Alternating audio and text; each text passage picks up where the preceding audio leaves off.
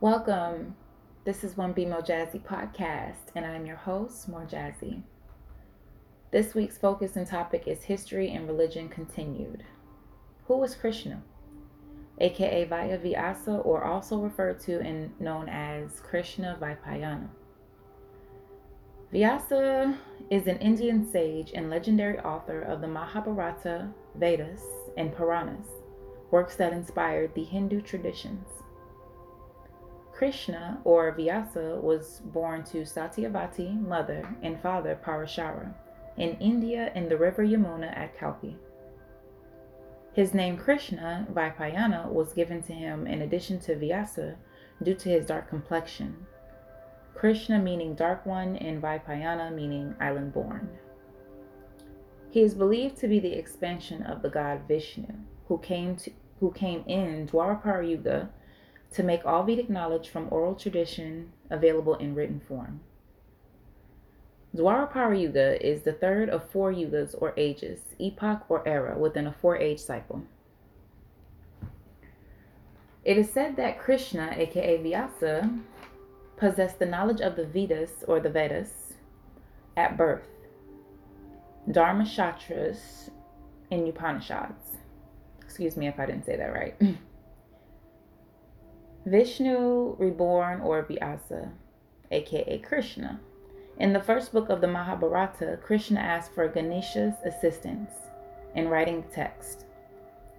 Ganesha imposed a precondition that he would narrate the story without pause, and Krishna imposed a countercondition that Ganesha understand the verses first before transcribing them. Krishna thus narrated the entire Mahabharata all Upanishads and 18 Puranas while Ganesha wrote. Vyasa's Jaya or Vyasa's victory, the core of the Mahabharata, is a dialogue between the advisor and charioteer Dhritarashtra and Sanjaya. Sanjaya discusses the particulars of the Kurukshetra, Kurukshetra war fought in 18 days chronologically. Dhritarashtra questions and expresses doubt, lament, and fear of what destruction war would bring on his family and friends. Thus, the Jaya, victory, deals with diverse subjects such as geography, history, warfare, religion or spirituality, and morality. The 18 chapters of Vyasa Jaya constitute the Bhagavad Gita, a sacred text in Hinduism the Bhagavad Gita, or simply Gita, is, narr- is a narrative of a dialogue between Prince Arjuna and his guide and charioteer Krishna. In the beginning of Dharma Yuddha, the righteous war, between Pandavas and Kauravas, Arjuna is filled with moral dilemma and despair about the chaos the war will cause, and he seeks Krishna's counsel, whose answers in discourse constitute the Bhagavad Gita. Krishna counsels Arjuna, Arjuna to fulfill his warrior duty to uphold the Dharma, righteous, through selfless action. The dialogue covers a broad range of spiritual topics and explains a deeper meaning of the practice we know today as yoga. Now,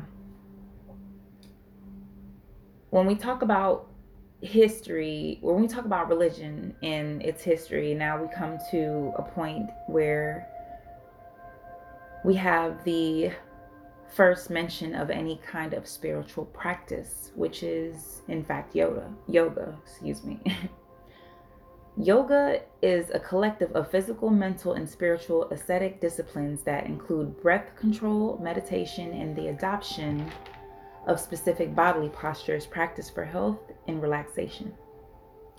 Now, if we went back in history and we have concluded that the first written record of religion dates back to the creation of the Vedas, Mahabharata, and Puranas, and the first spiritual practice described in these texts were in fact yoga, may we safely say and conclude that yoga is the first religion? At least technically in written record history.